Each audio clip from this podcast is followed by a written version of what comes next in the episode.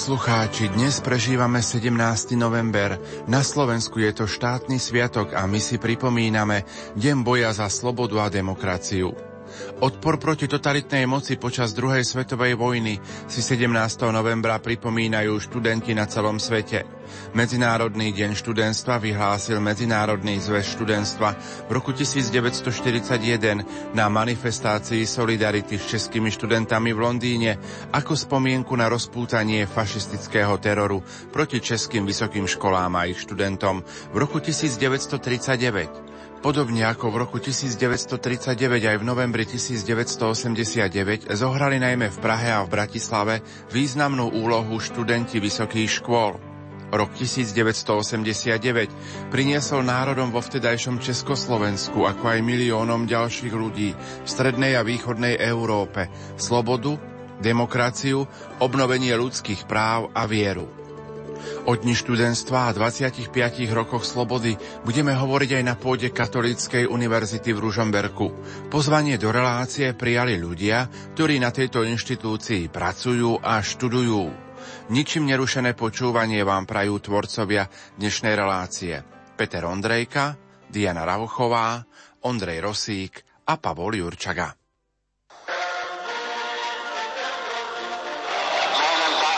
prázdne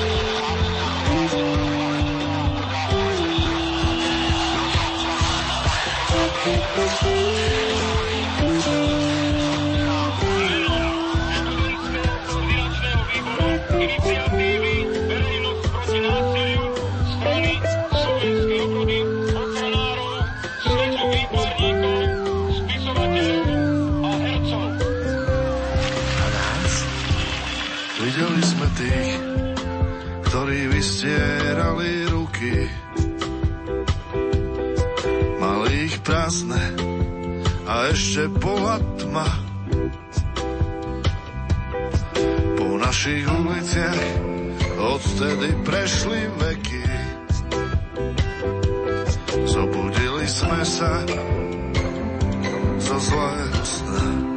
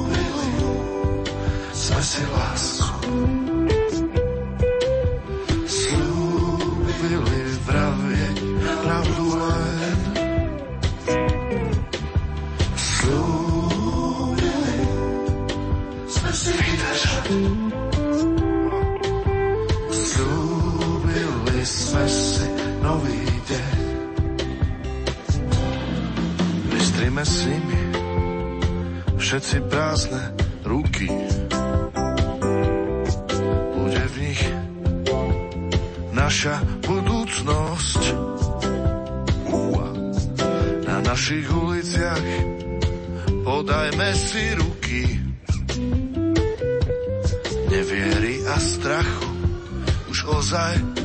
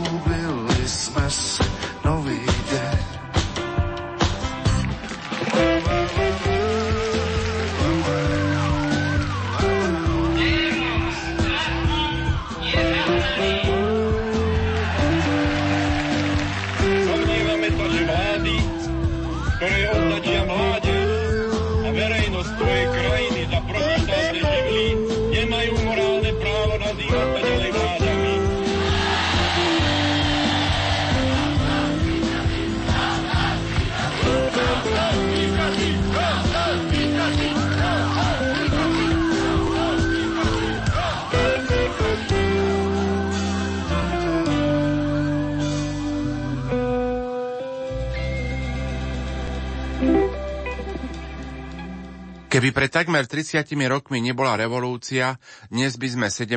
novembra nemali v škole voľno. Aj takto možno 17. november vnímajú niektorí žiaci a študenti.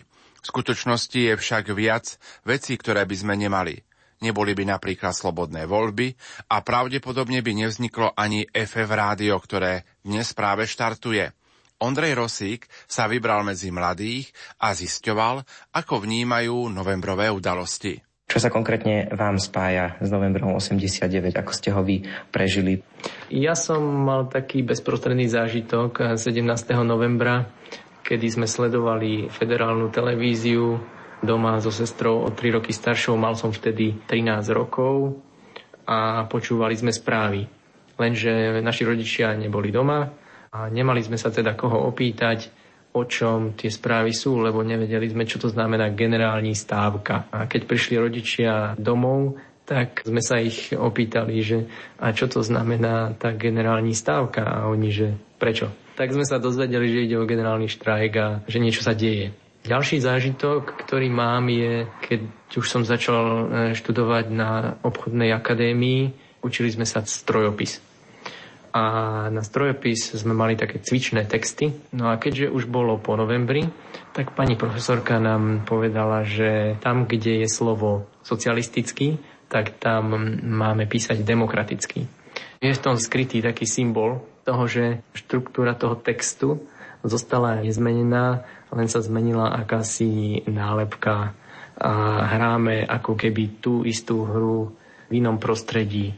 Na dňoch Vladislava Hanusa som zastihol aj Evu, ktorá má ešte aj matnú spomienku na november 89. Ja si na ňo veľmi nepamätám, pretože som mala necelé 4 roky, ale pamätám si to, že sme so súrodencami si z taburetky urobili pódium a tam sa spievala pesnička Pravda víťazí a proste sme ukazovali znak víťazstva štrngali kľúčami. Sme boli 4 súrodenci, takže sme si vedeli urobiť vlastnú revolúciu doma.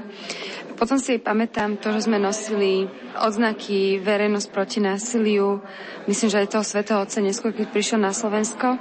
A že to bolo také, že sme to živo prežívali. Jan Debnár je študentom žurnalistiky. Máte vy nejaký vzťah k tomuto obdobiu? Vedomosť o tomto období zanechala vo mne dosť silný odkaz, keď som si uvedomil, že predtým ľudia neboli slobodní, nemohli vyznávať svoju vieru a potom neskôr sa našlo zo pár ľudí, ktorí dokázali urobiť či už sviečkovú manifestáciu alebo nežnú revolúciu a tak ďalej a prišlo tu trochu viacej slobody. A potom samozrejme ono si to treba dokázať vážiť, treba si zobrať nejaký odkaz toho novembra ako tú možno úctu k druhým ľuďom, ale treba si stále uvedomovať to, že tá sloboda tu nie je natrvalo, že to treba ju hľadať niekedy fakt možno až každý deň. Zámerne som si do tejto ankety vybral študentov politológie, keďže tak dedukujem, že by mohli mať taký aj väčší prehľad a mať nejaký názor na dianie okolo 17. novembra a po 17. novembri. Jedným z takýchto študentov politológie je aj Karol, ktorý 3 roky študoval politológiu, teraz študuje žurnalistiku. Máš pocit, že to, za čo vtedy ľudia vyšli do ulic, sa naozaj naplnilo? V prvé rade ľudia bojovali za to, aby mali slobodu prejavu, aby si mohli vyjadrovať, aby mali voľný pohyb. Toto všetko sa v podstate splnilo. Teraz, keďže je taká situácia, aká je, hej, že máme tu tých 25 rokov demokracie, nefunguje to u nás až tak na 100%, čo sa týka vládnutia, hej, že ľudia nie sú niekedy stotožnení, je aj veľa odporcov, ale tie hlavné body, že fakt bojovali hlavne za tú voľnosť, tak tu sme dosiahli. Jedným z ponovembrových problémov je aj to, že ľudia sa nechcú zapájať do tej politiky a vtedy sa nemohli, teraz sa nechcú. Sú tu rôzne strany, obmieniajú sa tie strany, sú silnejšie, slabšie strany a veľakrát sú také členské rodiny hej, v tých stranách. Takže je problém sa aj dostať k tomu, aby človek mal nejakú šancu sa uplatniť v tej politike. Hej. A tá demotivácia je hlavne preto, že vidia, čo sa deje, že veľa ľudí sa snažilo za niečo bojovať a sa im to nepodarilo. Myslíš si, že dnešní mladí ľudia, ktorí 17. november nezažili, ktorí o ňom len počuli, sú dostatočne informovaní o tom, čo to vlastne ten 17. november bol a čo sa dialo predtým? ja napríklad, keď to vezme do svojho hľadiska, ja som bol informovaný dosť, či už mi starí rodičia rozprávali, som ich počúval, čo ako bolo, alebo aj či už na škole, hej, keď som študoval tú politológiu. Iní študenti alebo mladí ľudia podľa mňa už také informácie nemajú, lebo už sa to len tak prebehne, že bolo tu toto, bolo to zlé a je tu teraz toto. Nepovedali aj pozitíva moji starí rodičia, že čo vtedy bolo pozitívne a malo to aj svoje pozitíva, ale viac negatív. Oslovil som aj Majku, ktorá síce už nie je študentkou, ale predsa len ešte nemá až tak veľa rokov. Ja som sa narodila v 86., takže mala som 3 roky, ale matne si to pamätám z televízora, viem, že sa to dialo, rozprávalo sa o tom. Komunistická strana, ktorá vtedy vládla, zakazovala vieru a ľudia sa nemohli tak prejavovať. Sloboda je Boží dar a záleží to hlavne od nás ľudí. Takedy, čo som aj počula od ľudí, ktorí to prežili, tak vraveli, že aj napriek tomu režimu chodili do kostola. A dnes aj ľudia môžu ísť do kostola a tí, ktorí chcú, tak tí idú, ktorí nie, tak nie. Je to všetko o našej slobodnej vôli. Myslíš si, že aj dnes by bolo niečo také, za čo by si ty bola ochotná ísť do ulic, alebo možno tak nejakým spôsobom protestovať, alebo za niečo také sa hlásiť? Ja si myslím, že áno. Aj v dnešnej dobe, v dnešnej spoločnosti je veľa problémov, o ktorých treba hovoriť a ktoré je potrebné riešiť. Tak určite áno. Zaujíma teba ako takého bežného aj veriaceho človeka politické dianie ako také? Politika ako taká sama nie, ale celkovo dianie v spoločnosti mi nie je ľahostajné. Záleží mi na tom, v akej dobe žijeme, v akej spoločnosti, lebo sa to dotýka každého jedného z nás a ovplyvňuje to každodenný náš život. Ďalším študentom, ktorého mám teraz pri mikrofóne, je Lukáš, štvrták, študent na politológii. Ako ty, ako budúci politolog, vnímaš udalosti zo 17. novembra 89? Vnímam to ako veľmi kľúčový moment, kedy sme začali ako národ, ako krajina bojovať o slobodu. A veľmi si vážim mojich rodičov, mojich aj starých rodičov, ktorí bojovali či už na námestiach alebo nejakým iným spôsobom. A vnímam to ako moment, kedy sme začali bojovať o slobodu a kedy sme začali viac využívať ako predtým. Pred 25 rokmi si tú slobodu vyžadovali aj študenti. Je niečo, za čo by podľa teba dnešní študenti mali výjsť do ulic, alebo za čo by mali sa viac hlásiť? A ja si nemyslím, že možno teraz je čas hneď protestovať, skôr si myslím, že teraz je čas sa zapájať. A mnoho mojich rovesníkov ignoruje voľby, ignoruje verejné dianie, čo veľká škoda, pretože veľakrát to na Slovensku tak funguje, ako funguje práve kvôli ignorácii ľudí. A ja si myslím, že to, čo potrebujú ako študenti robiť, za sa aktivizovať vo svojich komunitách, vo svojich farnostiach, spoločenstvách, mestečkách, obciach a začať byť aktívni v tom pretváraní Slovenska na, na dobrý obraz, na Boží obraz. Ako to vyzerá u teba? Už sa aj ty nejakým spôsobom aktivizuješ? Zapájaš sa aj ty nejako do toho politicko-spoločenského života? Pred rokom som vlastne stál aj s ďalšími mnohými ľuďmi za vznikom projektu Kresťan v politike. Pozbudzujeme kresťanov, aby sa angažovali v politike, aby sa angažovali vo verejnom dianí, aby nechali veci len tak. Pápež František hovorí, že politika je jedna z najvyšších fóriem činorodej lásky, čo mnohí, keď im to poviem, tak to považujú za niečo smiešné a šialené. Ale je to tak. Myslíš si, že to, za čo tí ľudia vtedy štrngali kľúčmi, že to sa aj naplnilo, že toto tí ľudia chceli? 25 rokov demokracie je veľmi málo. A je to, keby ste sa 25 dní učili hrať na klavíri. Teraz sme mladá demokracia, je tu veľa vecí, ktoré nefunguje. A myslím, že to chce čas, že to chce naozaj zmenu zmýšľania k tomu, aby sme viac využili ten demokratický systém a to všetko, čo ponúka, a aby sme naozaj využili demokraciu tak, ako napríklad využíva Švajčiarsko alebo iné krajiny, ktoré vedia, čo to znamená demokracia.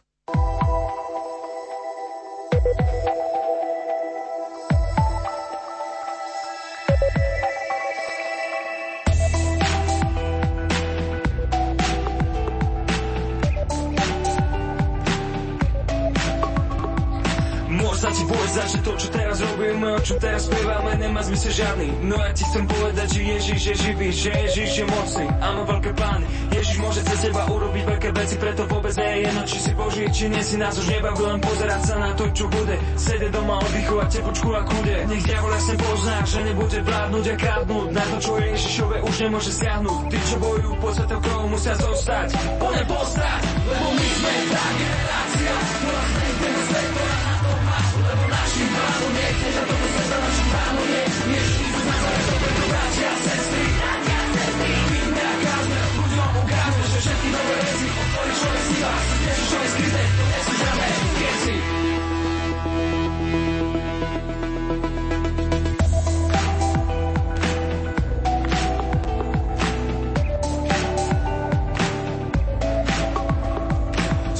si klam to také maskované šťastie, no právo, ktoré Kristus, diabol neotrasie, mám svetlo v Kristu a v ňom skrytý a jeho nový zákon je v mojom srdci vrytý. Prítomnosti ducha, kde svetý Ježiš vládne, modlitbe viery, každá temná moc spadne, bude vládnuť láska a jeho spravodlivosť. Je rozmnožil sa hriech, tam rozloží sa milosť. Svetý adrenalín Božú vieru uvoľňuje a vieru, ktorá rastie svojim svetým duchom posilňuje. On príde ako vietor, sile hurikánu, strhne ťa mocne do svojho plánu, lebo my sme tá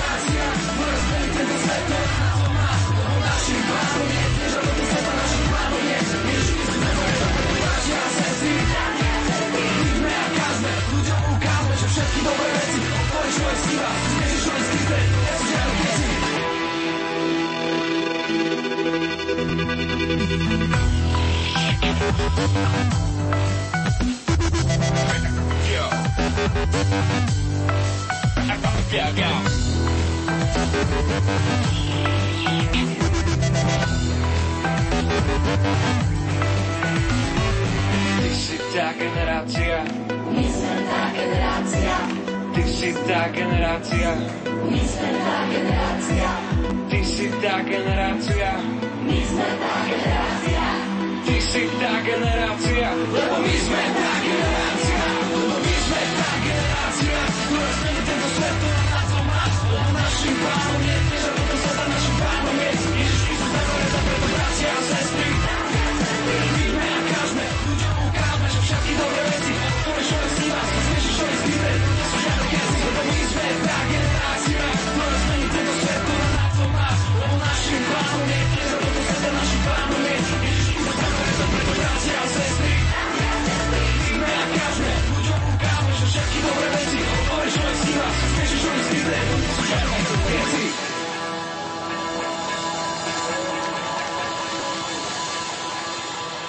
Milí poslucháči, v nasledujúcich minútach vám ponúkame rozhovor s rektorom Katolíckej univerzity v Ružomberku, monsignorom Jozefom Jarabom. Prežívame dnes 17. november, Deň slobody. Ako si spomínate na chvíle, ktoré sme prežívali v novembri 1989?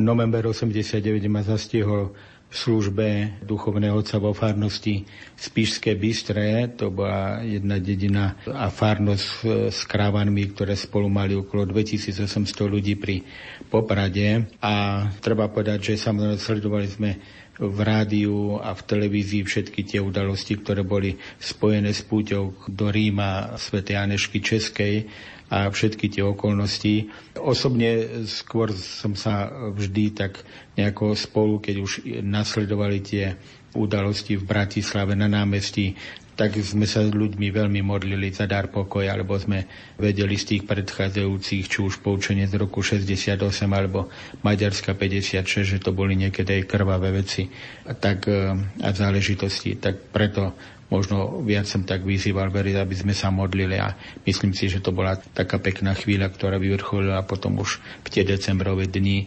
Sám som v tieto dni často komunikoval s otcom biskupom už nebohým Františkom Tondrom, a 6.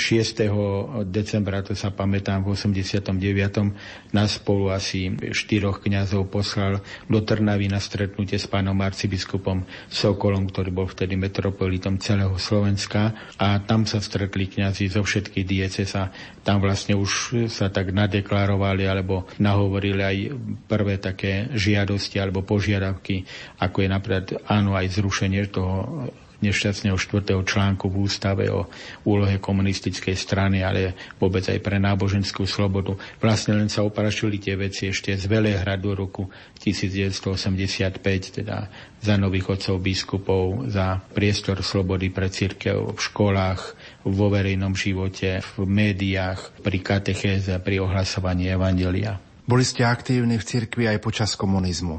Ako vysvetliť aj dnes mladým, ako sa vtedy žilo? A prečo bol komunizmus zlý? Toto je dosť zložitá otázka, lebo ona v sebe skrýva niekoľko takých súvislostí a zároveň protirečení. Je ťažko vysvetľovať napríklad, že za komunizmu bol rohlík za 40 halierov, čo je dnes 1 cent a niečo, niečo iného a potom.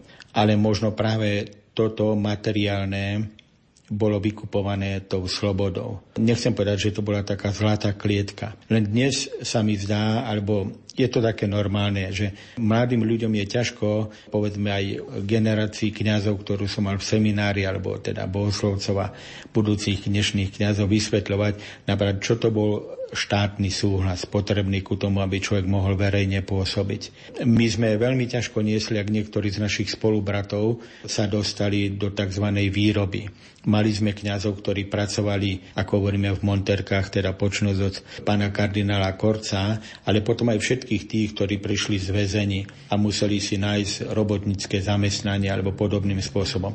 Potom sa dostali do pastorácie, ale tí, ktorí boli v pastorácii, stále im hrozilo, že môžu stratiť štátny súhlas. A ako taký príklad uvediem to, čo veľmi ako bylo komunistickému režimu do očí, že napríklad na Zelený štvrtok tí naši kňazi vždy boli traja, štyri aj piati niekedy v dieceze, ktorí boli postavení mimo ako oficiálnu pastoračnú službu a živili sa prácou svojich rúk ako robotníci, lebo nikto nesmel byť príživníkom, na to bol paragraf, nemohol byť nikto tri týždne nezamestnaný, tak jednoducho napravať na zelený štvrtok, keď bolo stretnutie všetkých kňazov, tak my ostatní sme išli oblečení a títo kňazi, robotníci, ako ich voláme po vzore francúzského vzoru, tak mali na sebe len štólu a išli v civilnom oblečení čo na vtedajšiu dobu to bolo skoro nemysliteľné, aby niekto celebroval Svetom a nemal. Ale oni už prežili predtým mnohí väzenie a tam sa takto celebrovalo. Teda. Chcem len povedať, že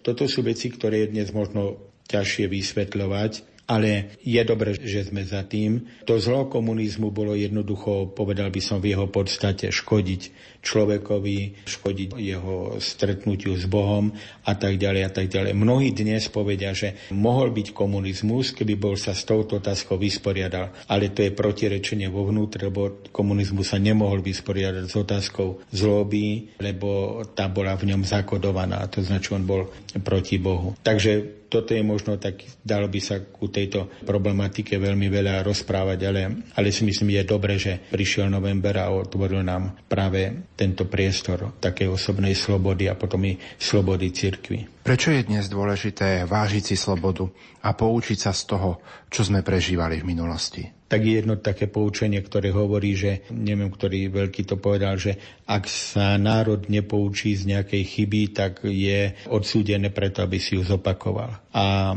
je známe, že Nemci prežívali túto traumu počas nacizmu, keď najprv prišli po komunistoch, potom po židoch, tak potom po katolíkoch a aj po protestantoch. A jednoducho je známa tá veta, že keď prišli po tých prvých, tak tí druhí si mysleli, nás to nepostihne. A tu je tento moment, že prečo si vážime slobodu? Vážime si ju, pretože sloboda je veľkým božím darom. K slobode bol stvorený človek a jedine cez slobodu si môže zaslúžiť aj, aj väčnosť. A jedine v slobode môže prežívať aj spoločenstvo s druhými. Ale sloboda je nesmierne aj dôležitá v zodpovednosti, lebo ja si v slobode môžem voliť cestu, ktorá je jednoducho cestou zodpovednosti, ale žiaľ Bohu môžem ísť aj po ceste veľmi nezodpovednej. Takže je dobré, aby sme sa možno z chýb, ktoré boli v minulosti poučili. Ten akcent je tu práve na tom takom osobnom, aby sme sa poučili na svojich osobných chybách a si myslím, že aj práve tieto novembrové dni sú takým pekným priestorom. Pápež Benedikt, emeritný pápež, povedal raz, že hroby sú vždy zrkadlovým obrazom života človeka. Dobre, a tam, aby sme sa poučili práve z toho, ako si vážiť slobodu, čo pre ňu robiť, lebo v slobode Božích detí sme boli povolaní. Pán rektora, teraz vás trošku pozývam spomínať. V priestoroch kňazského seminára biskupa Jana Vojtašáka predtým bola policajná škola a archív. Po roku 1989, po roku 1990 tam boli priestory kňazského seminára. Ako ste vnímali túto skutočnosť, že najprv tam bola vysoká škola policajná a potom kňazský seminár, ktorý vychovával bohoslovcov na budúcich kňazov? To si to v úvodnom pozdrave pri otváraní seminára 4. oktobra roku 1990 povedal, že kým tento priestor zaplňali uniformy teda armády alebo potom policie, tak teraz sú tu iné uniformy ako reverendy. Myslel, treba povedať možno ku tomu, že pre mňa bola výzva alebo rozhodnutie otca biskupa Františka ísť do seminára a vytvoriť tam priestor pre život tých ostatných, ktorí prídu po mne naozaj takou kniazkou a bral som ju ako súčasť svojho povolania. Samozrejme bol som v tých najlepších rokoch, mal som vtedy 45 rokov. Určite necítil som sa na túto úlohu pripravený, tak ako na žiadnu úlohu v živote nemôže byť človek pripravený, ale niektoré veci som si tak poukladala aj samozrejme na radu otca biskupa Františka. Sme sa uzhodli, že vytvoriť dobrý tým ľudí, ktorí sme tvorili tam v seminári. A toto bolo také rozhodujúce, potom si myslím aj pre celé to rozbehnutie aj seminárneho života. Tých spomienok samozrejme je veľmi veľa od, od toho počiatku, ako 17. januára 1990 sme seminár preberali s otcom biskupom Františkom. Som tam išiel prvýkrát, ešte bola tam strážna vrátnici. Seminár bol už uprázdnený alebo voľný v tom zmysle, že už tri roky ho pripravovali na generálnu prestavbu a opravu tak to nám veľmi pomohlo, že odtiaľ sa nikto nemusel ako vysťahovávať alebo podobne, ale tá policia ešte tam bola. Samozrejme, bol tam ešte veľká budova, to tzv. C, v ktorom bol archív ministerstva vnútra, alebo presnejšie štátnej bezpečnosti. Keď som sa mal tam možnosť prvýkrát ísť pozrieť, tak mi ten archivár ukázal, že posledné založené listiny boli zo 17. decembra roku 1989 a to boli rodné listy detí, ktoré sa v tomto týždni predtým narodili. To značí, každý, keď sa narodil, jedna kopia rodného listu už išla do EŠTB archívu, dostal šanon a tam boli uložené. Tak toto bol pre mňa taký zážitok, že boli posledné a tam bolo vidieť, že koľko detí pribudalo za týždeň a ešte to bolo dosť veľké množstvo. Keď ten archív odvážali späť, bolo tam 81 kilometrov archiválií vedľa seba položených a zhrňal zhruba okolo 50 veľkých nákladných aut, teda keď ho odvážali. A taký môj veľký zážitok bola prvá návšteva pána profesora Hanusa. Bolo to niekedy potom 17.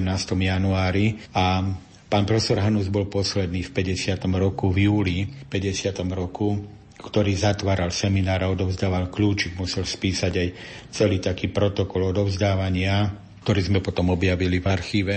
A on sa vrátil a po skoro 15-ročnom väzení. Z väzenia sa dostal až v septembri roku 1965, skoro medzi poslednými našimi zatvorenými v 50. roku, lebo bola ešte tam čas kňazov, ktorí až v 68. vyšletí boli súdení v 60. rokoch, tak on si tam s Myškom Pačnárom kľakol na tú, teda pred vchodom, ako sa utierajú nohy a si kľakol a poboskal tento prach, ten kamenný prach tam ono a keď vstal, tak povedal ten známy žálm pri riekach babylonských, teraz sme sa vrátili na Sion. A to bol taký veľmi silný a mocný zážitok. Často pán profesor ešte potom 4 roky žil a veľmi často na tento zážitok sme spolu spomínali. Aká bola atmosféra spoločnosti po roku 1989 a v čom sa táto atmosféra zmenila v súčasnosti? Môj názor na túto takto položenú otázku, alebo skôr, ak, ak mal by som ju charakterizovať, ja som tak troška hovorím, že áno, sloboda, nadobudli sme ju, ale ešte ju celkom nemáme alebo potrebujeme ju dotvoriť a ja mám stále pred sebou tých 40 rokov putovania Izraelitov. To znamená, že ešte 15 rokov nám treba vydržať, kým prídeme. Ja sa už toho nedožijem, ale vaša generácia sa dožije, aby sme prišli domov a možno si všetky tie veci usporiadali. Tá atmosféra po 89. roku, alebo teda keď už v 90. sa rozbehlo, poviem aj tak na úprave a oprave kňazského seminára ako priestoru pre budúcich kňazov a na ich výchovu, tak bola napríklad charakterizovaná tým, že od februára sa rozbehla brigadnická taká akcia a činnosť, my sme tam mali zamestnaných možno desiatich murárov, tesárov a majstrov všelijakých odborov.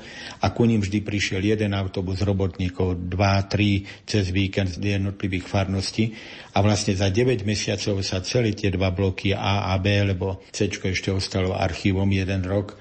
A vlastne toto sa všetko opravilo za tých 9 mesiacov. A bolo to naozaj obrovské a veľké také nadšenie. Ale to sa prejavilo aj pri návšteve svätého Otca potom v Bratislave vo Vajnoroch. Ak mám dnes tú predstavu tých hm, vyše 250 kameňov, základných kameňov budúcich kostolov, ktoré tam boli a, a tak ďalej. Samozrejme bolo v tom veľa toho emočného efórie alebo podobne. Možno sme nerátali s tým, že prídu tieto ťažkosti, ktoré jednoducho sú ako si vložené do človeka, dobre prejaví ho či už pýchy, lakomstvo, alebo vôbec toho, čo podme cirkevná tradícia nazýva sedem hlavných hriechov a od nich odvodených potom ešte menších nedokonalostí a necností života, ktoré máme. V každom prípade, ale ja pevne verím, že tých 15 rokov, ktoré máme ešte pred sebou, že možno naozaj nám pomôžu zmeniť a veľmi tak prosím, aby aj církev, aj naša katolická univerzita a všetci, ktorí majú radi pravdu a dobro,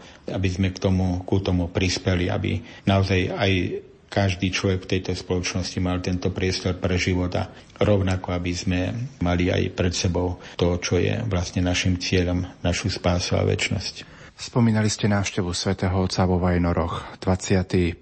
a 22. apríl. Praha, Velehrad, Bratislava. Prišiel to ako blesk z jasného neba. Prišlo pozvanie do Ríma a svätý Otec tak povediac, promptne odpovedal a prišiel na túto návštevu. Dnes si ho uctievame ako svetého.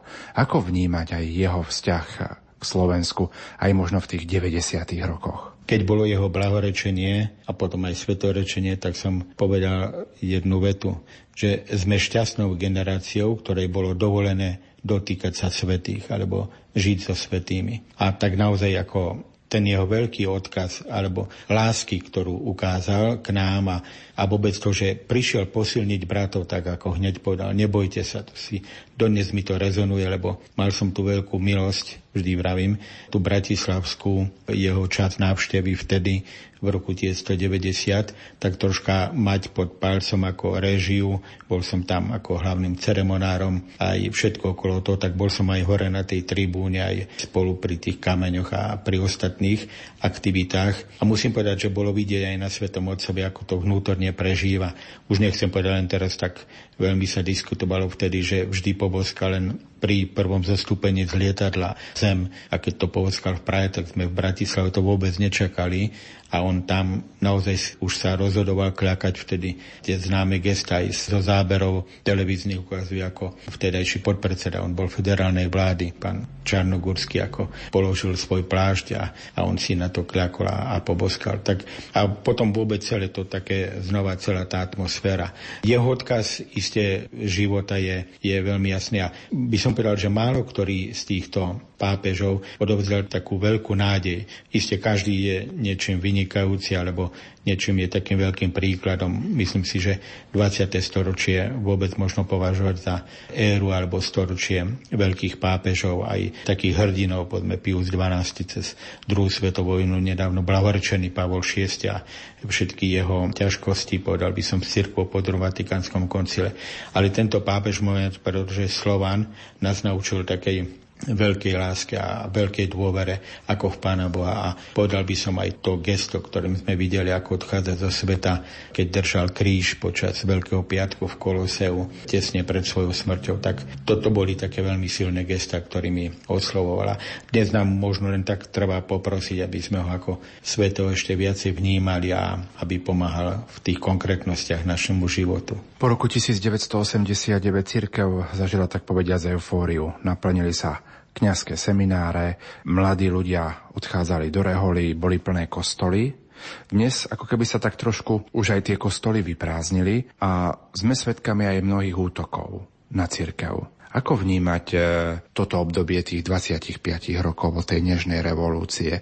Ako by sme to charakterizovali? Akým smerom sme sa posunuli? Stále sa ukazuje, že Vždy tu ide o človeka, napriek tomu, že je kresťanom alebo že je Božím dieťaťom, je stále in viam pacis, to, či na ceste pokoja alebo na ceste nadobúdania dobra. A toto môže byť také zložité práve pre súčasného človeka spolupracovať s Božou milosťou. Lebo my niekedy povieme, to je dobrý človek, oceníme jeho ľudskú charakteristiku a tak ďalej ale je veľmi dôležité povedať aj o niekom, že, že to je dobrý kresťan. To značí, že on preto, aby bol dobrý človek, je najprv napojený na tú ľudský rozvoj, ale potom ku tomu prikladá aj to kresťanské. Počas pastorálnej teológie často poslucháčom vravím, že dobrý kňaz to je taký základ dobrého človeka, dobrého katechétu, dobrého spovedníka, dobrého dušpastiera, katechétu, liturgistu, ale ten základ je v tom dobrý človek. Takže toto si myslím, že je také veľmi dôležité, aby ostalo v človekovi. To, že dnes možno, alebo že v minulosti boli plné kostoly a bola to eufória, si myslím, že dnes je viacej tých vecí, ktoré odvádzajú ľudí, nechcem povedať len tá mediálna, virtuálna sféra alebo podobne.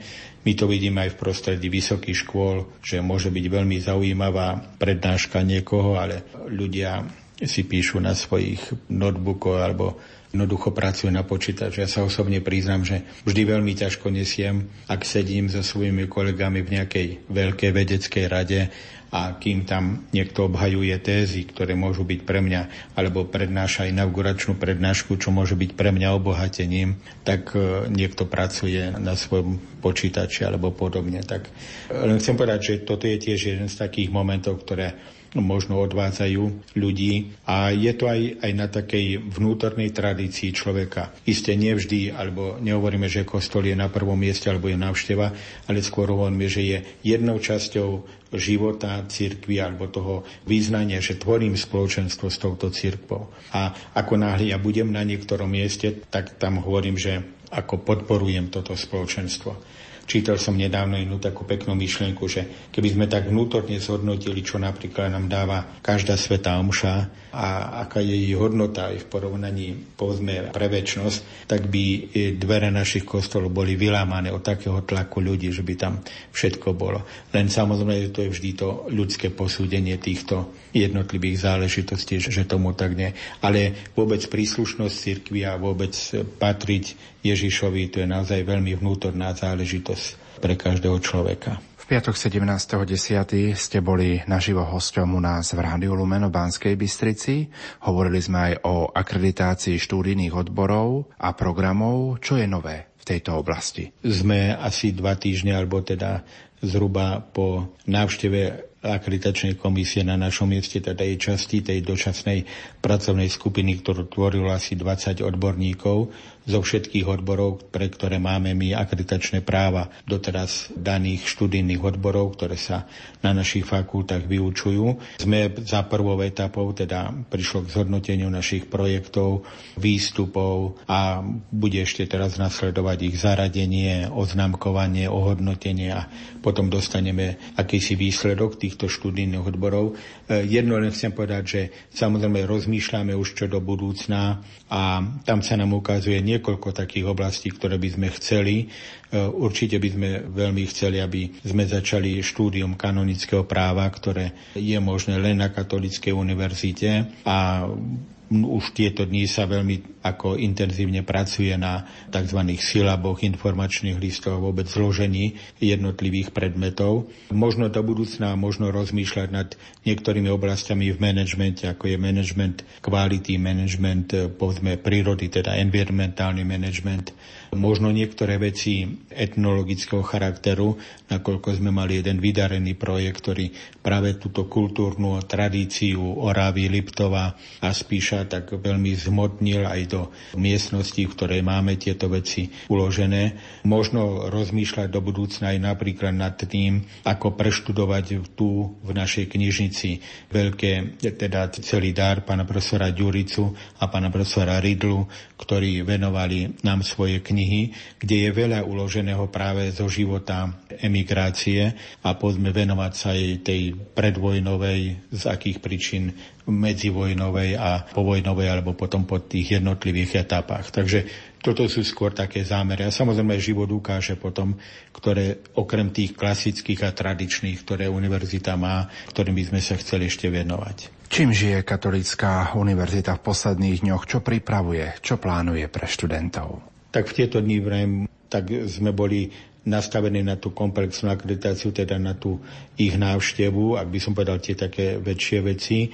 Má byť teraz polovička novembra zasadnutie konferencie biskupov na Slovenska na Donovaloch, tak rád by som tam išiel znova zreferovať otcom biskupom o, o státuse alebo o týchto veciach, ktoré na univerzite prežívame. A povedal by som, veľmi pekne sa nám rozbiehli niektoré aktivity napríklad pre študentov, to sú útorky so, s hostiami, ktoré máme a vlastne už tak skoro polovička týchto hostí bola pre tento semester ako u nás a naozaj majú takú veľmi peknú odozbu, lebo sú to renovované či už otcovia biskupy alebo niektorí odborníci z akademických obcí, alebo aj bežní kňazi, ktorí sa venujú niektoré oblasti zo života. Takže toto sú také a z tých plánov ja si veľmi vážim práve prácu UPC, lebo to je taká tichá, maličká.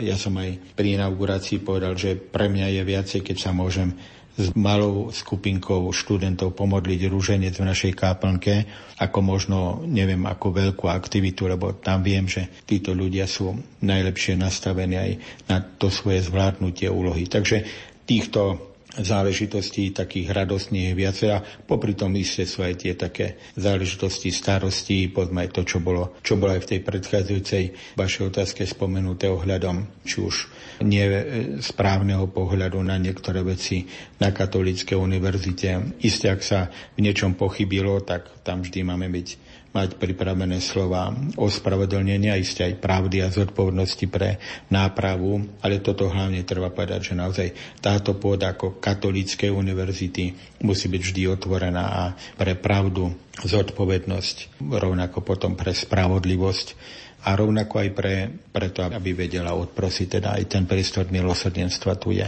A odprosiť tak tých, ktorí niečo zavinili, ako aj ich obete, lebo na jednej strane treba povedať, áno, ctíme si zákony a tým chceme povedať, že ak nejaký zákon povie, že toto správanie nebolo alebo toto konanie nebolo správne, tak áno, má prísť nejaký trest, ale na druhej strane, ak povie, že toto bolo nepravdivé, teda obvinenie, tak musí prísť aj ospravedlnenie, lebo každý má právo na dobré meno a na dobrú česť, teda povesť. Katolická univerzita má modernú univerzitnú knižnicu, kde sa nachádza aj rektorát. Ako vnímate jej úlohu pre študentov?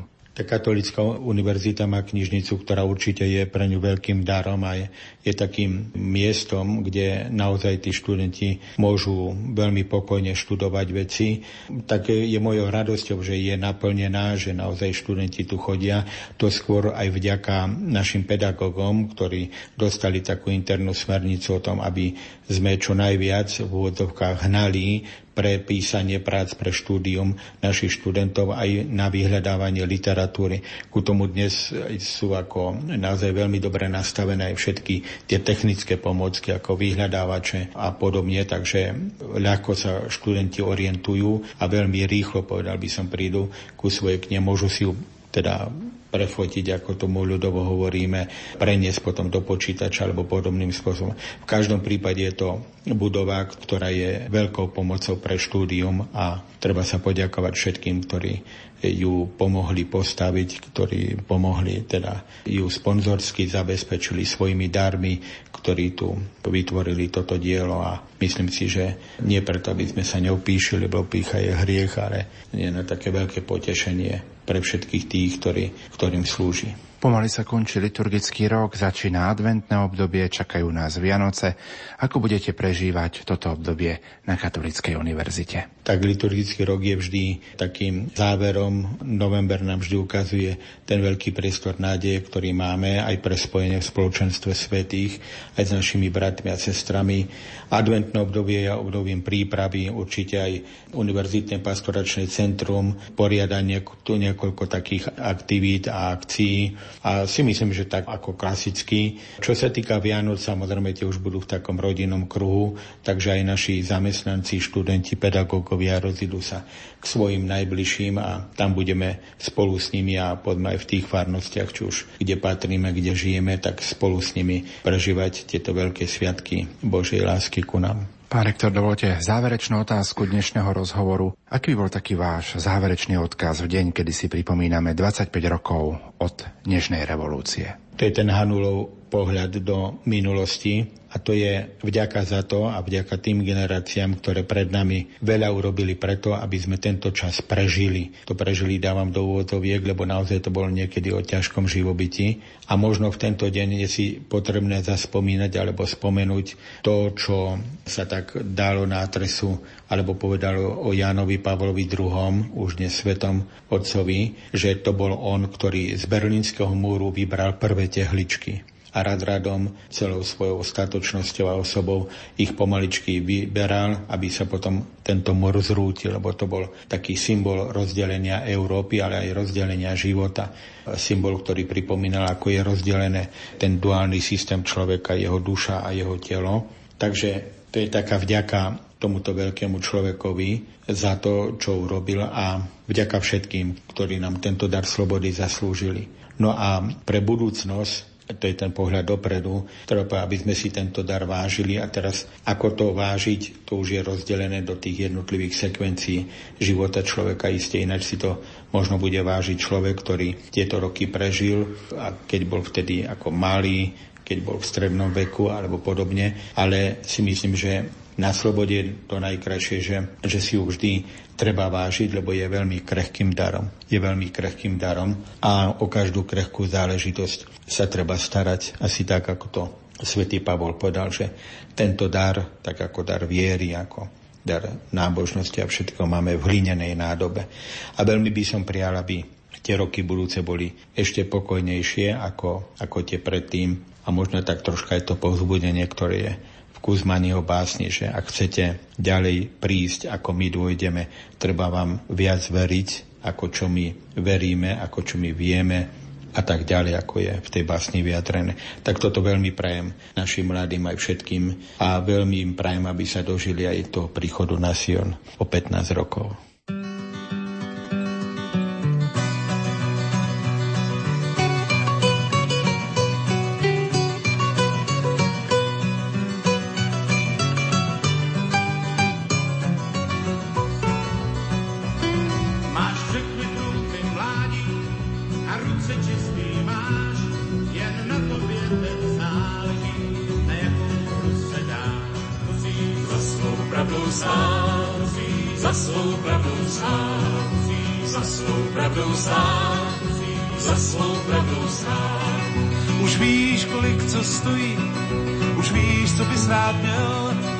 Už ocenil si kompromis a párkrát zapomněl, že máš, za pravdou stát, že máš, za pravdou stát, že máš, za pravdou stát, že máš, za pravdou stát.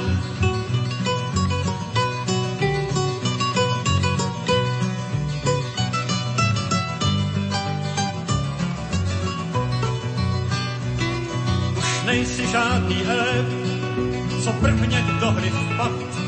Už víš, jak s králem ustoupit a jak s ním dávat mat. Takhle za svou pravdou stát, takhle za svou pravdou stát, takhle za svou pravdou stát, za svou pravdou stát. Teď přichází tvá chvíle, teď nahrává ti čas, tvůj sok poslušně neuhnul a ty mu zlámeš vás. Neměl za svou pravdou stát, neměl za svou pravdou stát, neměl za svou pravdou stát, neměl za svou pravdou stát.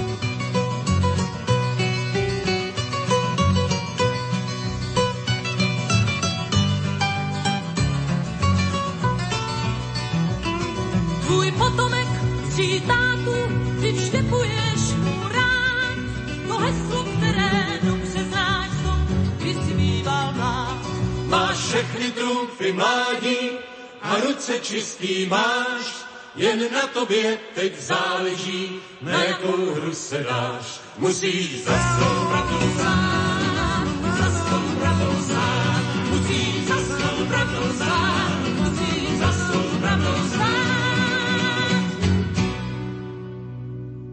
A teraz dajme slovo prorektorovi Katolíckej univerzity, docentovi Františkovi Trstenskému a spoločne sa porozprávajme, ako on vníma 25 rokov slobody. František, ako ty osobne vnímaš 17. november? Čo priniesol pre našu spoločnosť? Začnem najskôr takou osobnou spomienkou. V roku 1989 som bol v treťom ročníku na gymnáziu v Trstenej a tak istým spôsobom zastupujem tú generáciu študentov alebo možno len tých, ktorým november 89 priniesol, otvoril dvere, priniesol istú nádej a perspektívu, ktorá tu predtým nebola. A práve v tomto vidím význam novembra 1989, že pootvoril dvere. A je už na každom z nás, aj na jednotlivcovi, ale aj na spoločnosti, akým spôsobom vstúpi do tohto otvoreného priestoru, ktorý sa tu ponúkol.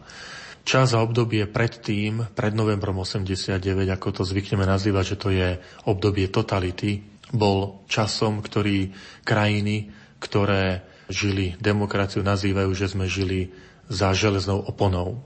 A dovtedy som tomu nerozumel. Prečo? Až keď tá železná opona padla, tak vtedy, keď človek cestoval a videl, ako ľudia dokážu slobodne myslieť, slobodne vyjadrovať svoje názory, čo to znamená sloboda slova, sloboda náboženstva, sloboda zhromažďovania. Až vtedy si uvedomil, že pod akou železnou oponou alebo v akej železnej ohrade sme to žili. Takto by som asi charakterizoval november 89, že sú to ponúka otvorených dverí aj pre církev, aj pre spoločnosť, aby tento priestor, ktorý sa zrazu otvoril, mohla spoločnosť aj církev zaplniť svojimi aktivitami, svojim prístupom. A vidím, že církev sa naozaj do toho pustila po tej stránke materiálnej, zrazu to bolo stávanie kostolov, nadšenie, akcie, plánovanie, zakladanie médií, však rozhlasových, televíznych médií, printových médií, vydávanie, ale aj činnosť verejná. Církev zrazu vstúpila veľmi mohutne do škôl, do katechéz, zhromažďovanie verejné púte, veľké púte, stretávanie mladých. Toto je vytvorený priestor. No, je naozaj ďalej na nás premýšľať a ponechať si túto nádej, aby sme neustále ten otvorený priestor vyplňali. A to vidím ako, ako neustály odkaz novembra 89. Ako budete 17. november prežívať eh, na pôde Katolíckej univerzity? Pred pár mesiacmi bola Katolícka univerzita oslovená Ústavom pamäti národa, ktorý je inštitúciou, ktorý práve zhromažďuje informácie a vyhodnocuje obdobie dvoch totalít na Slovensku, nacizmu a komunizmu. Boli sme teda oslovení, aby sme vstúpili do takej spolupráce pri organizovaní tzv. Festivalu Slobody. Spočíva to aj v premietaní filmov alebo dokumentov, stretnutí sa s priamými účastníkmi novembra 89 alebo ľuďmi, ktorí si pamätajú dobu pred 89. rokom, ktorí by vydali takto svedectvo o tejto dobe, čo znamenala, aby priblížila túto dobu študentom našej katolíckej univerzity. Takže veľmi radi sme prijali toto pozvanie do spolupráce zo strany Ústavu pamäti národa a na pôde aj Katolíckej univerzity sa uskutočnia niektoré workshopy alebo niektoré premietanie filmov, na ktoré chceme pozvať nielen študentov, ale aj širšiu verejnosť z Ružomberka a z okolia. Prečo je potrebné si dnes vážiť slobodu a demokraciu? Predovšetkým treba sa nám znova zamýšľať, čo je to vlastne sloboda. Že sloboda nie je cieľom, ale sloboda je prostriedkom. A to znamená, že ak je sloboda prostriedkom, ona ma k niečomu privádza. Je nešťastím, ak by sme uverili, že sloboda je cieľom. Lebo potom prídeme k tým konštatovaniam, že ja si môžem robiť, čo chcem, je predsa sloboda, je demokracia, mne nikto nebude nič rozkazovať alebo zakazovať. Ale keď chápem slobodu ako prostriedok, to znamená, ako priestor, ktorý je mi ponúknutý, je potom na mojej zodpovednosti, ako tento prostriedok ďalej vyplním. A ja tu budem biblický, pretože je to moja profesia ako vyučujúceho na Katolíckej univerzite, ktorý učím sveté písmo Biblikum, tak spomeniem svätého apoštola Pavla, ktorý hovorí, že všetko je dovolené, ale nie všetko osoží. Všetko človek môže, ale nie všetko buduje. A teda tu je vyjadrené Apoštolom Pavlom toto, že sloboda má vtedy tú realizáciu, vtedy je tým prostriedkom, keď slúži k budovaniu, keď slúži k osovu spoločnosti, církvy, aj dobra toho druhého človeka.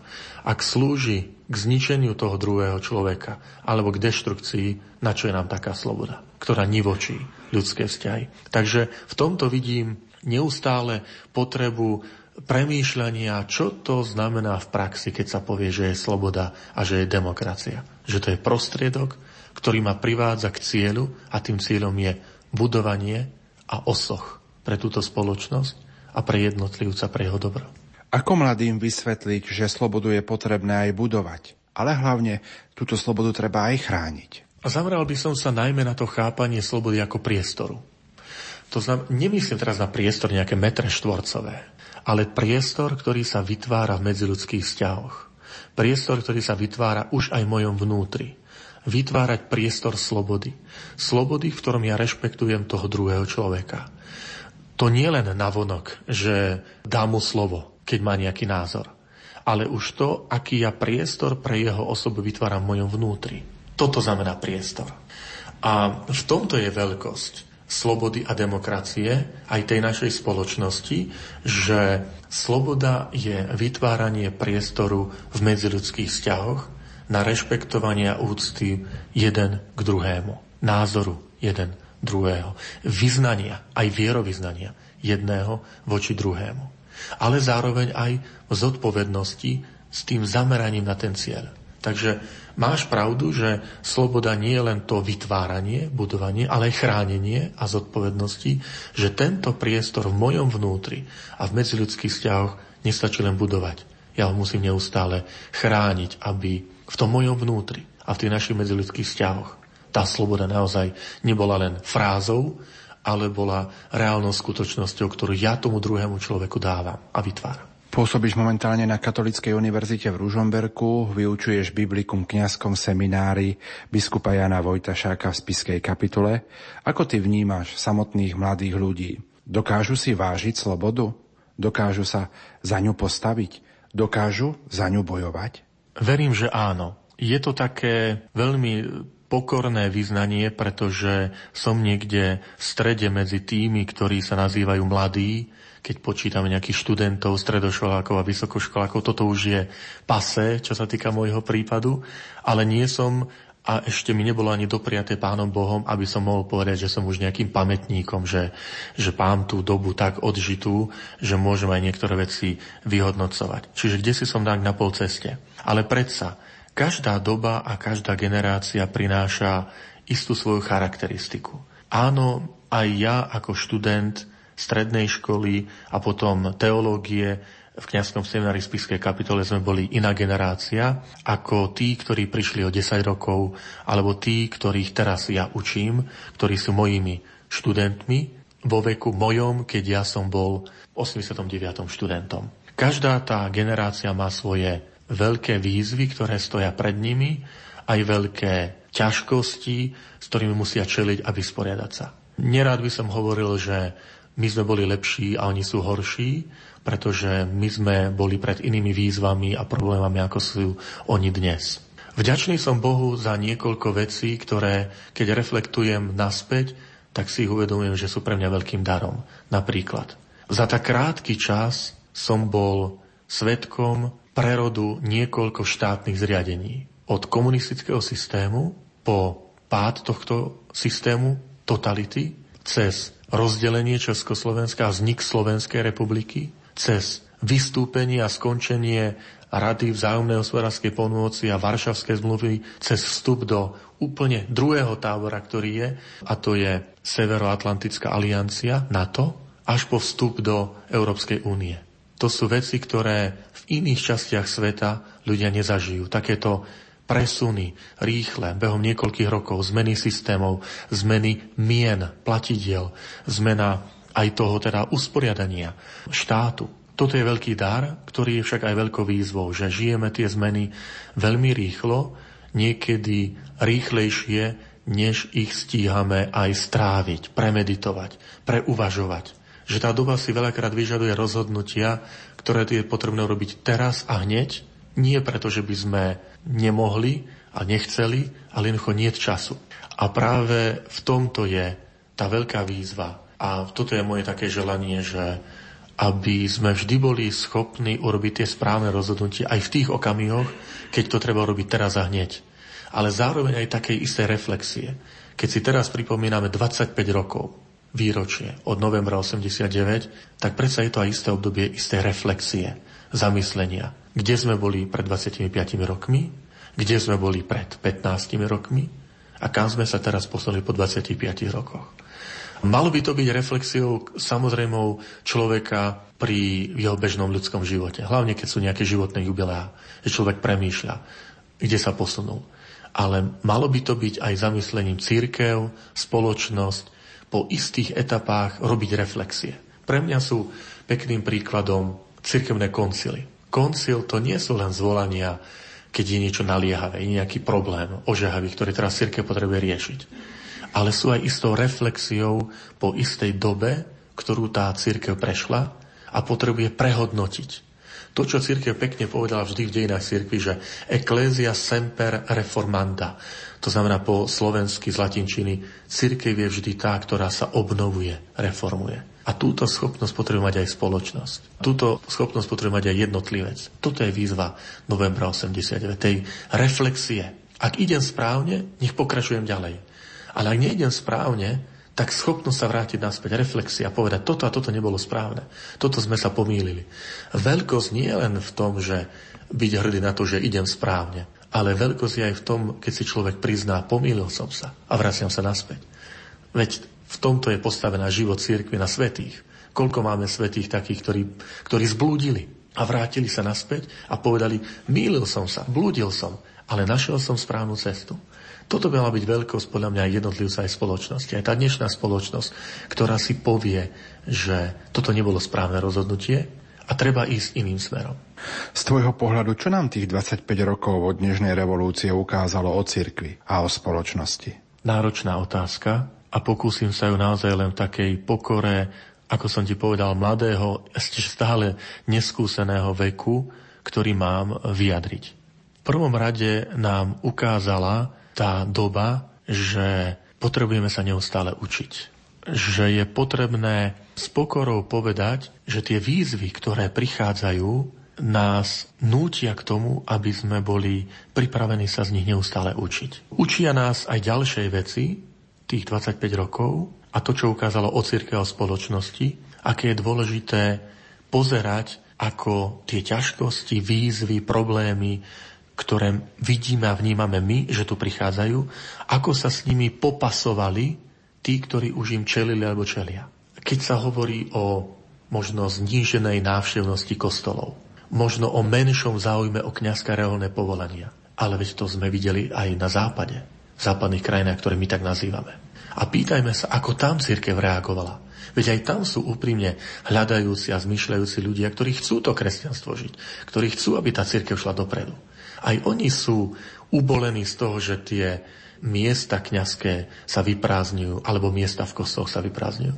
A pýtajme sa a učme sa, ako oni na to reagovali. Pre mňa je to napríklad aj výzva väčší priestor laickým veriacim dať aj v cirkvi. Pred novembrom 89, tak ako si ho ja pamätám z pozície ministranta, chlapca, ktorý bol blízko pri kňazoch od svojho detstva.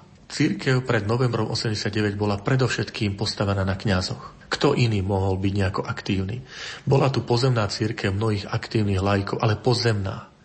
Ak niečo tu vytrčalo, tak to bol ten každodenný život kňaza vo farnostiach, po dedinách, po obciach, po mestách, ktorý veľakrát musel čeliť tomu tlaku tých štátnych orgánov, hrozbe, vezme vám štátny súhlas, ak sa budete stretávať s mladými, ak týchto pokrstíte a tak ďalej. A zrazu sme sa objavili v priestore slobody, o ktorom som hovoril, tých vzťahov, kde táto ťažoba nie je, kde táto hrozba nie je. A je na nás, ako budeme nakladať s touto, s touto možnosťou, ktorá sa nám dala.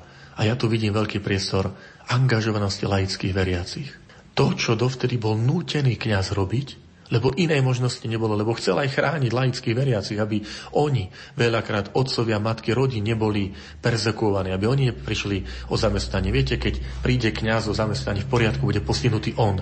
Ale keď príde otec, matka o zamestnanie alebo nejakú persekúciu, tak prišli potom aj rodiny a deti. Tak preto sa kňaz veľakrát angažoval sám v tej činnosti. Toto už dneska nie je. My sa musíme naučiť žiť aj v tej spolupráci s laickými veriacimi, s hnutiami, ktoré sú tu, s angažovanými veriacimi, ktorí milujú církev a chcú jej pomáhať.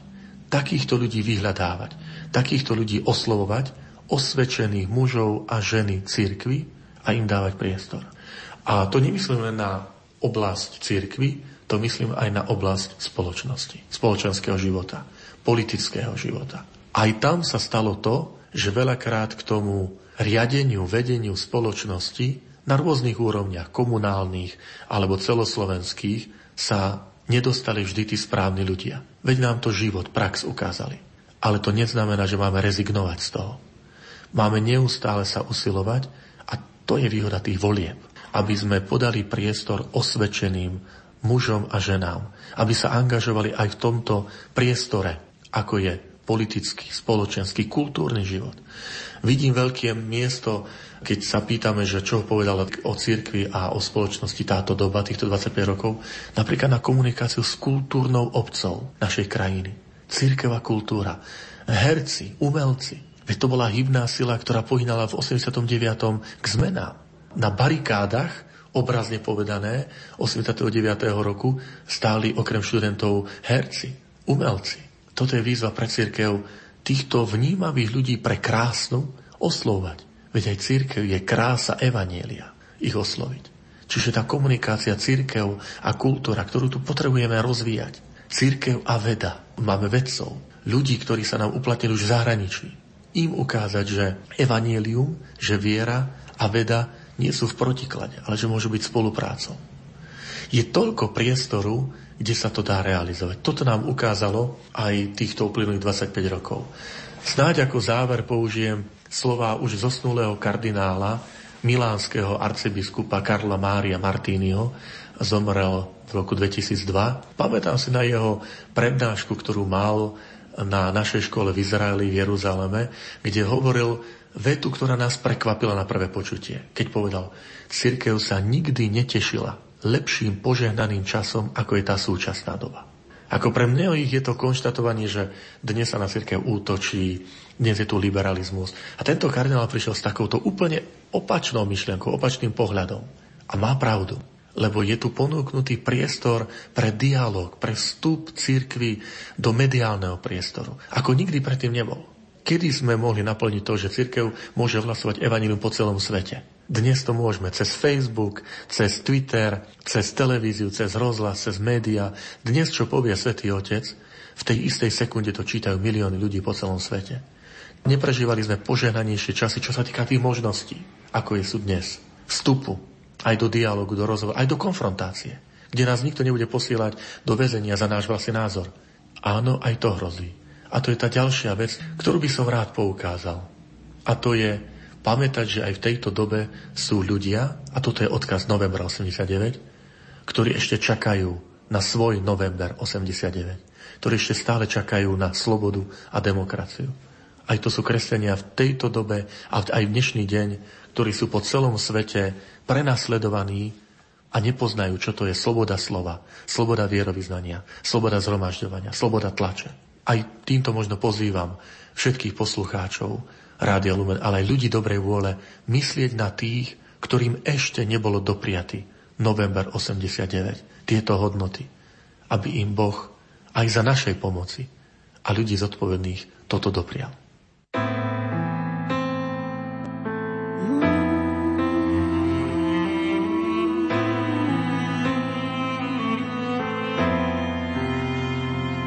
Cítim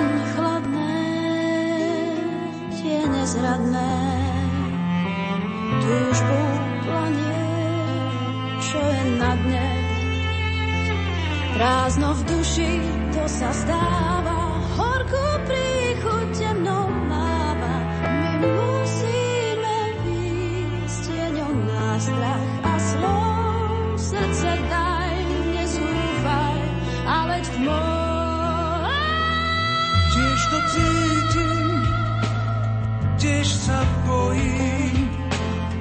Sen sa chveje strachom mojím. Chvíľa straty, chvíľa strachu, keď sa nádej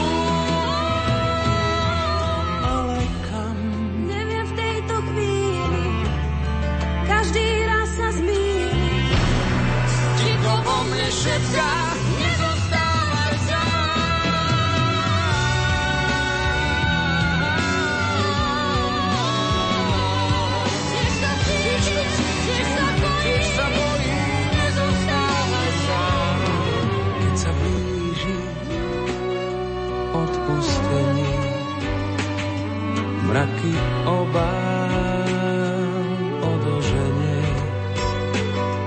Nezabudíš, si si istý, keď sa niekto pevne istí, Bože, nech nás tvoj hlas vedie temnotou nás.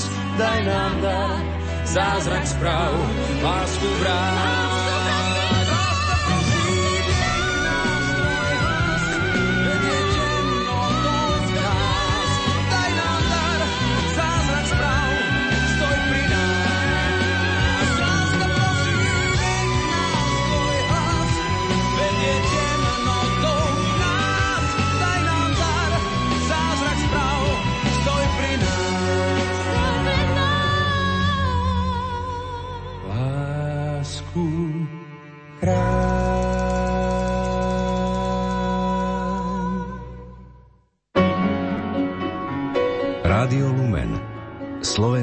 Katolícka rozhlasová stanica Pri mikrofóne je duchovný správca Univerzitného pastoračného centra v Ružomberku otec Robert Slotka.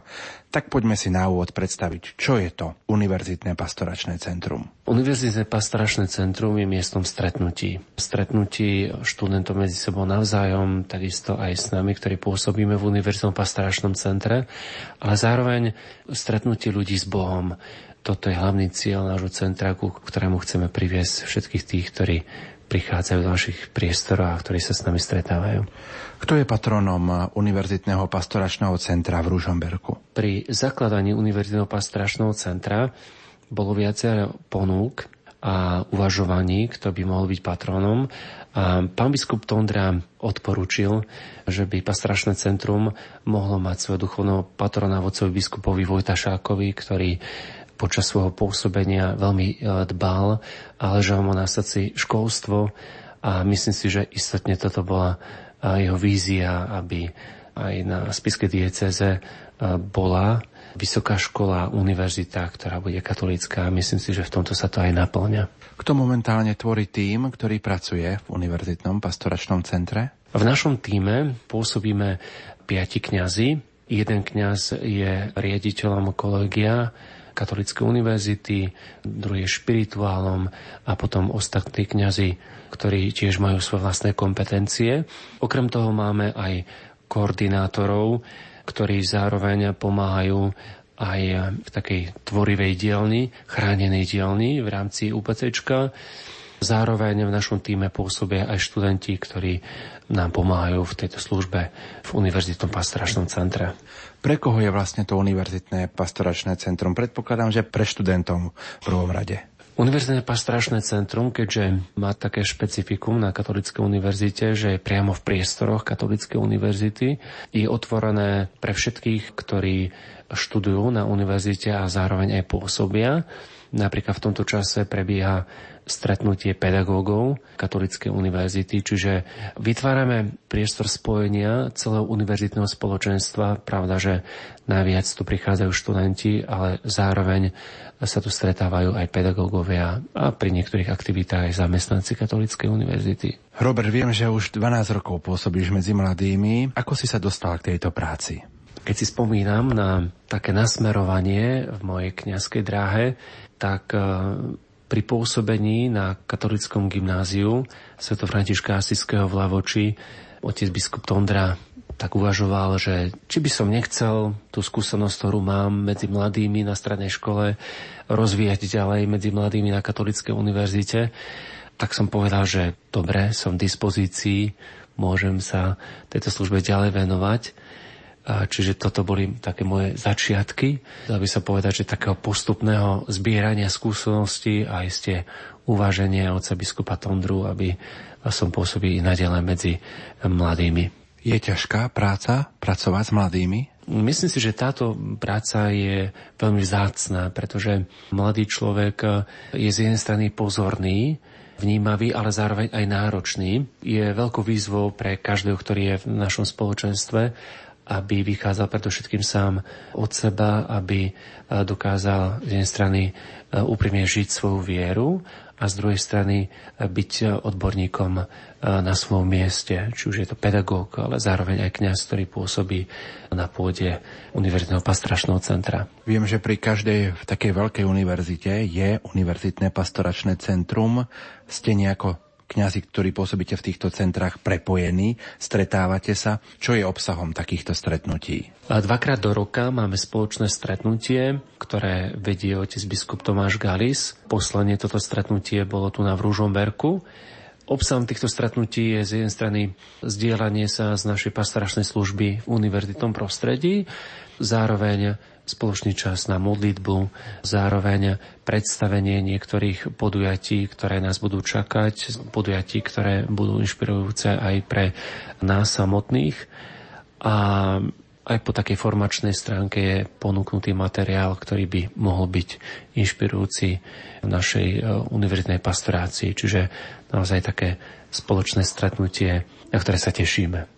V rukách držím sprievodcu duchovných a spoločenských podujatí na Katolíckej univerzite, ktoré pripravilo Univerzitné pastoračné centrum na akademický rok 2014-2015, tak poďme predstaviť, aké aktivity ponúka študentom spomínané Univerzitné pastoračné centrum. Z prievodca, ktorého sa nám podarilo s Božou pomocou vytvoriť ako prvýkrát v tomto akademickom roku, je veľmi dobrou pomocou pre všetkých tých, ktorí sa dostávajú na pôdu univerzity, ale zároveň aj tí, ktorí sú tu dlhšie, aby mohli nahliadnúť do toho, čo ich bude čakať v novom akademickom roku.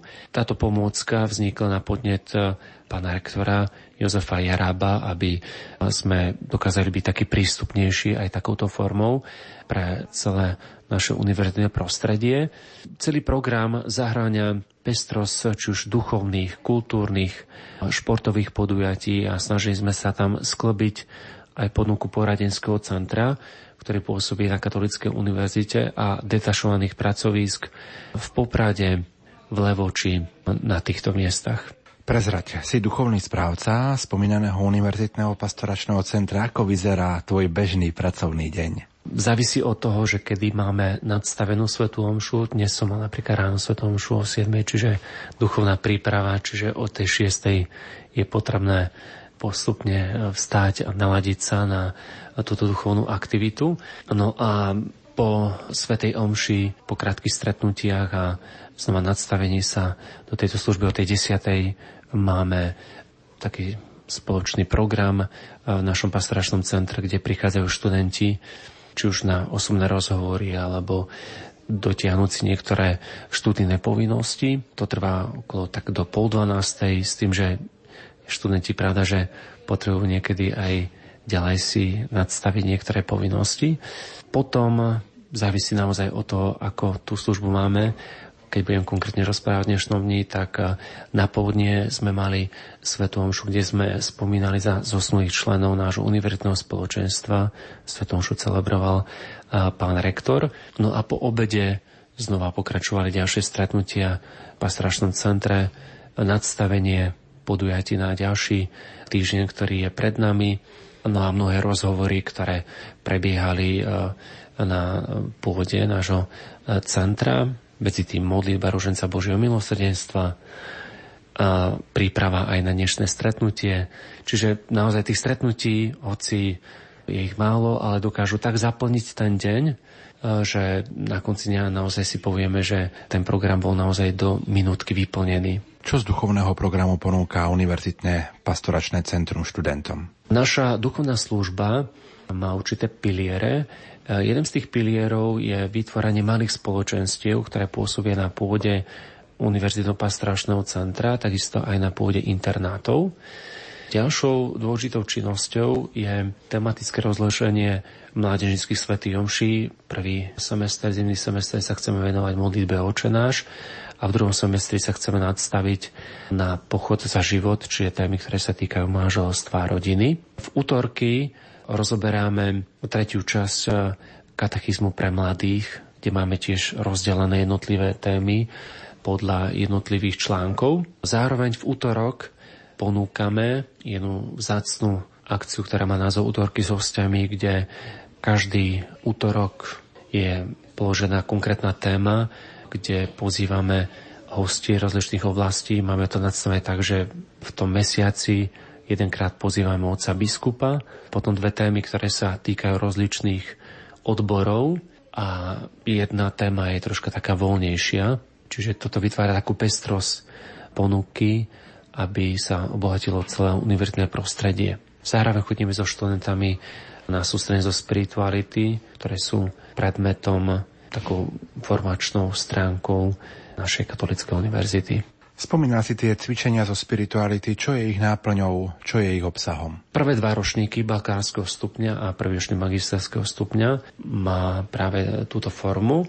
Sústredenie zo spirituality, takýto oficiálny názov, má predmet, ktorý je ponukou pre študentov na Katolíckej univerzite. Obsahom týchto stretnutí je ponuka tém, ktoré pomôžu študentom sa zorientovať v duchovnej oblasti, zároveň upevnenie vzťahov v kolektíve, medzi študentami a zároveň naozaj taký spoločne prežitý čas a nadstavenie študentov na ponuku, či už v našom univerzitnom pastoračnom centre a celkovo aj na univerzite. Tento rozhovor, ktorý spolu dnes nahrávame, bude vysielaný 17.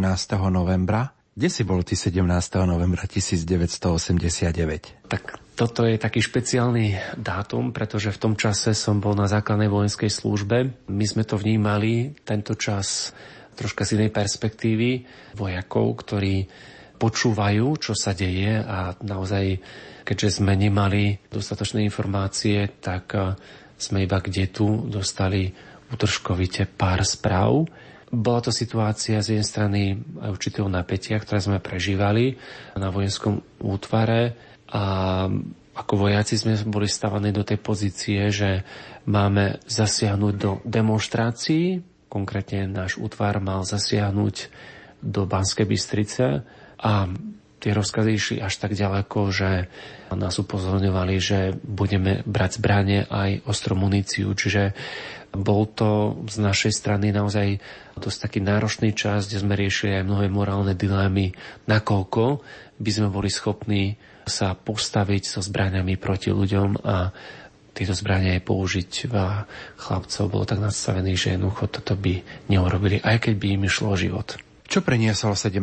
november 1989 pre našu spoločnosť? Keďže môžem niektoré veci porovnávať aj z totalitného komunistického režimu a potom to, čo prišlo po 17. novembri, vytvorí sa tu naozaj veľký priestor slobody, slobody z jednej strany aj v štúdiu, dostupnosti štúdia, možnosti cestovať do zahraničia. Zároveň treba povedať, že 17. november priniesol aj takú výzvu zodpovednosti, ktorú riešime doteraz, do tohto obdobia. Veľmi sa mi páči myšlienka svetovca Benedikta XVI, ktorý povedal, že ak v demokracii sa nedajnú ľudia, ktorí sa dokážu nasadiť pre veci dobra, pravdy a lásky, tak veľmi ľahko v demokracii môže nastúpiť totalita. A myslím si, že 17. november a zároveň aj to dianie našej spoločnosti nesie práve takúto veľmi silnú výzvu aj pre nás samotných, aby sme dokázali byť práve týmito ľuďmi, ktorí sa dokážu nasadiť pre skutočné hodnoty. Už niekoľko rokov, ako som spomínal, pracuješ v UPCčku. Akým spôsobom sa za tie roky zmenili generácie mladých, s ktorými si prišiel do kontaktu na začiatku tvojej práce a možno teraz v súčasnosti?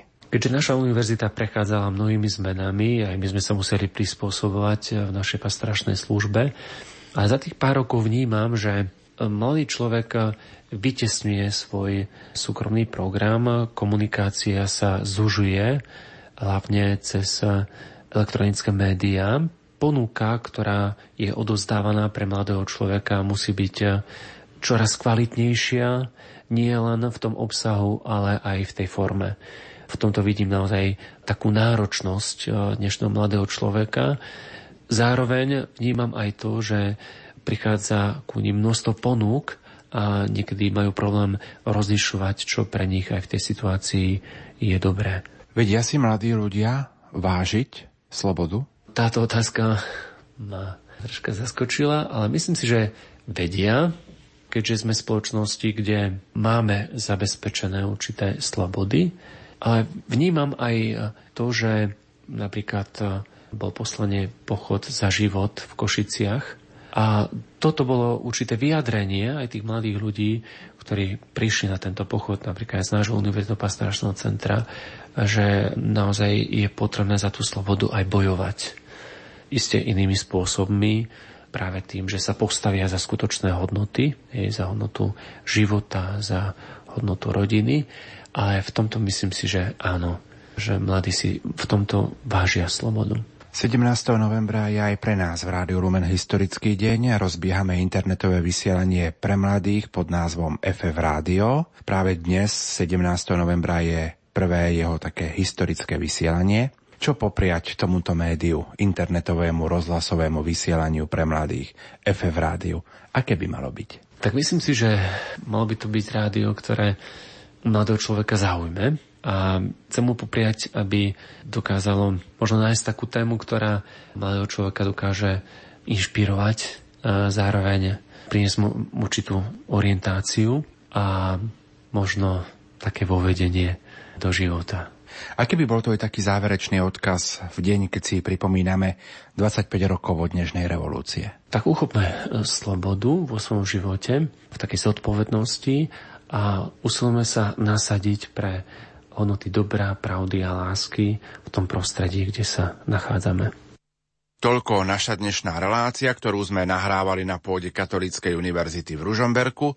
Za pozornosť vám tejto chvíli ďakujú Peter Ondrejka, Diana Rauchová, Ondrej Rosík a Pavol Jurčaga.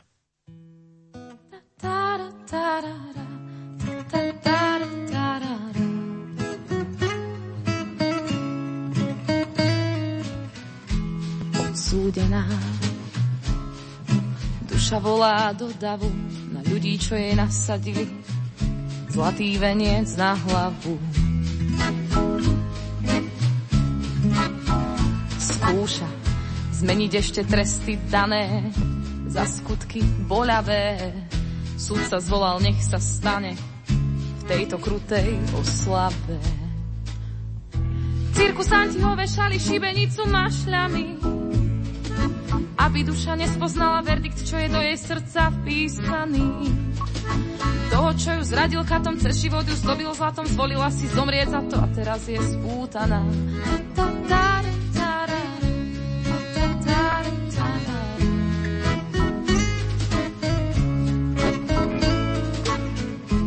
Na uzli zlán sedí klaun a krdeľ vrán, svedomie má natreté lakom z oboch strán. Zákon pripravený, Kati chytia dušu do dlane, sudca vraví, nech sa stane, všetky lístky vypredané. Cirkusanti ovešali šibenicu mašľami, aby duša nespoznala verdikt, čo je do jej srdca vpísaný. Čo ju zradil chatom, cez život ju zdobil zlatom, zvolila si zomrieť za to a teraz je spútaná.